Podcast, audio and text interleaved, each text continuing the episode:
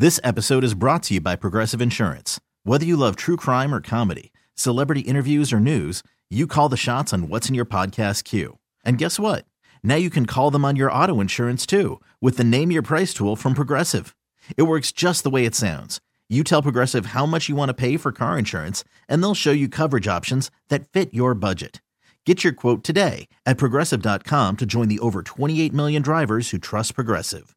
Progressive Casualty Insurance Company and Affiliates. Price and coverage match limited by state law.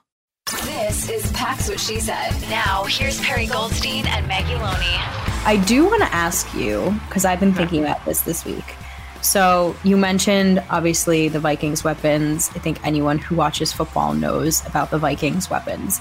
The Packers did a pretty nice job. Look, the Miami got their explosive plays. They have Tyreek Hill, they have Jalen Waddle. They're going to get their explosive plays.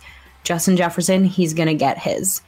But I think the Packers actually did a really nice job after the first quarter limiting what those two receivers were able to do in Miami. Do we want to see the same plan, if you will, scheme deployed against a Vikings offense with a Justin Jefferson? Yeah, I mean, I think you know the same kind of of game planning needs to happen. You know, at this point, obviously Eric Stokes isn't playing, and everything looks a little bit different now. But Jaire, you know, I I wanted to actually talk about this on the show, so I'm glad that you brought this up. He's tied for his he had five interceptions his entire career before this season, and now he's leading the team with five picks, and most of them are coming in the fourth quarter to close out games. So I think that you know this is a defense that's starting to kind of build some of its swagger back. And we talked about before the Dolphins game that this was a team that could completely turn things around and capitalize in seconds. And the fact that the Packers defense was able to hang in there and make plays when they really needed to, I think that's what you need to see in the cold and get Kirk Cousins rattled because I think the Packers only had one sack in week one and it was Rashan Gary of all people. Of so, course. you know, Yes. Yeah, I think just a repeat performance from the Packers in terms of what they're able to do against Miami. Not to say I expect there to be three picks, etc., but I just think the way that they were able to stay really stout up front, stop the run, make Miami one dimensional, right? Like let's limit Dalvin Cook, make Kirk throw the ball. Kirk can throw the ball, right? He he can pick apart his own, and he has Justin Jefferson. He's going to lob it up to Justin no matter who's on him. So the secondary is going to get it's it's going to have its moments that may not look pretty, but it's just about limiting everything and hopefully getting the ball back to the offense to score points. I think that this team I just think that with what they're playing for, it gives them a little bit more juice and given the commonality of opponent and the ability to like self scout, I know that they've been watching film together a lot more um, the last couple of weeks. Like you know that they're putting on tape the tape from week one, and they're going to say we're not letting this happen again. Um, another huge difference: Packers have a, a returner. I know yeah. Keisean Nixon didn't practice today, but they now have a legit special teams threat that they did not have week one, and so obviously you hope that Nixon is is okay for the game, but you know you get the ball in his hands and maybe Packers get nice field position to start off a couple of drives and it completely also changes everything from week 1. And this Vikings team is such an enigma to me. And I know I've made the comparison before with the 2019 Packers, where they just hung on in a lot of really close games. And you could have, like, basically flipped a coin where they either won or lost, and either outcome wouldn't have surprised you. And I feel like that's this Vikings team in a nutshell. You know, their losses have been pretty significant losses um, to the Eagles. They lost, you know, seven to 24. They lost to the Cowboys 40 to three, um, to the Lions 34 to 23 but their only victory over one score was, of course, the Packers in week one when they won by multiple scores. But every other game this season, they're winning either in overtime by a field goal or they're winning by one score.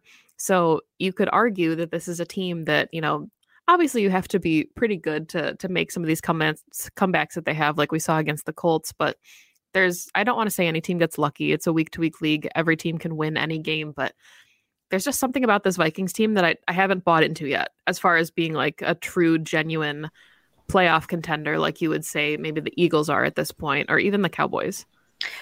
Well, Vegas agrees with you. Vegas does not like the Vikings, and I'm pretty sure that they're underdogs coming into this game at Lambeau by three and a half points last time I checked. So, kind of wild to see a 12 and 3 team. Yes, they're away, sure, but they're underdogs by Vegas' standards against a 7 and 8 team who's fighting for a playoff spot. And I just think that says a lot. Yeah, I agree with you. So, lots to look for obviously going into sunday any other thoughts that you have you know before I, my thought is that i don't like that it's a 325 central game because those aren't fun i think it, it would have been more fun in a primetime matchup but i was surprised they didn't flex it out actually i definitely do this is a big one obviously division game and you know packers put on a show last week in miami so but I think this is going to be a good one. I think this, I don't know why I have a feeling this might be one for the ages. I hope I'm not wrong, but it's just got a, it's got a feeling to it, right? Um, Packers finally get back to 500. It's a little bit of a revenge game. Um, they just need to play clean football. I think they can very much beat the Vikings, especially at home at Lambeau with like the crowd on their side, as long as they hold on to the football. Yeah, absolutely. And so much we talked, you know, pre-show that the Packers were maybe going to get back into that one, but it was too little, too late and they had started making adjustments, but it just the fourth quarter got away from them.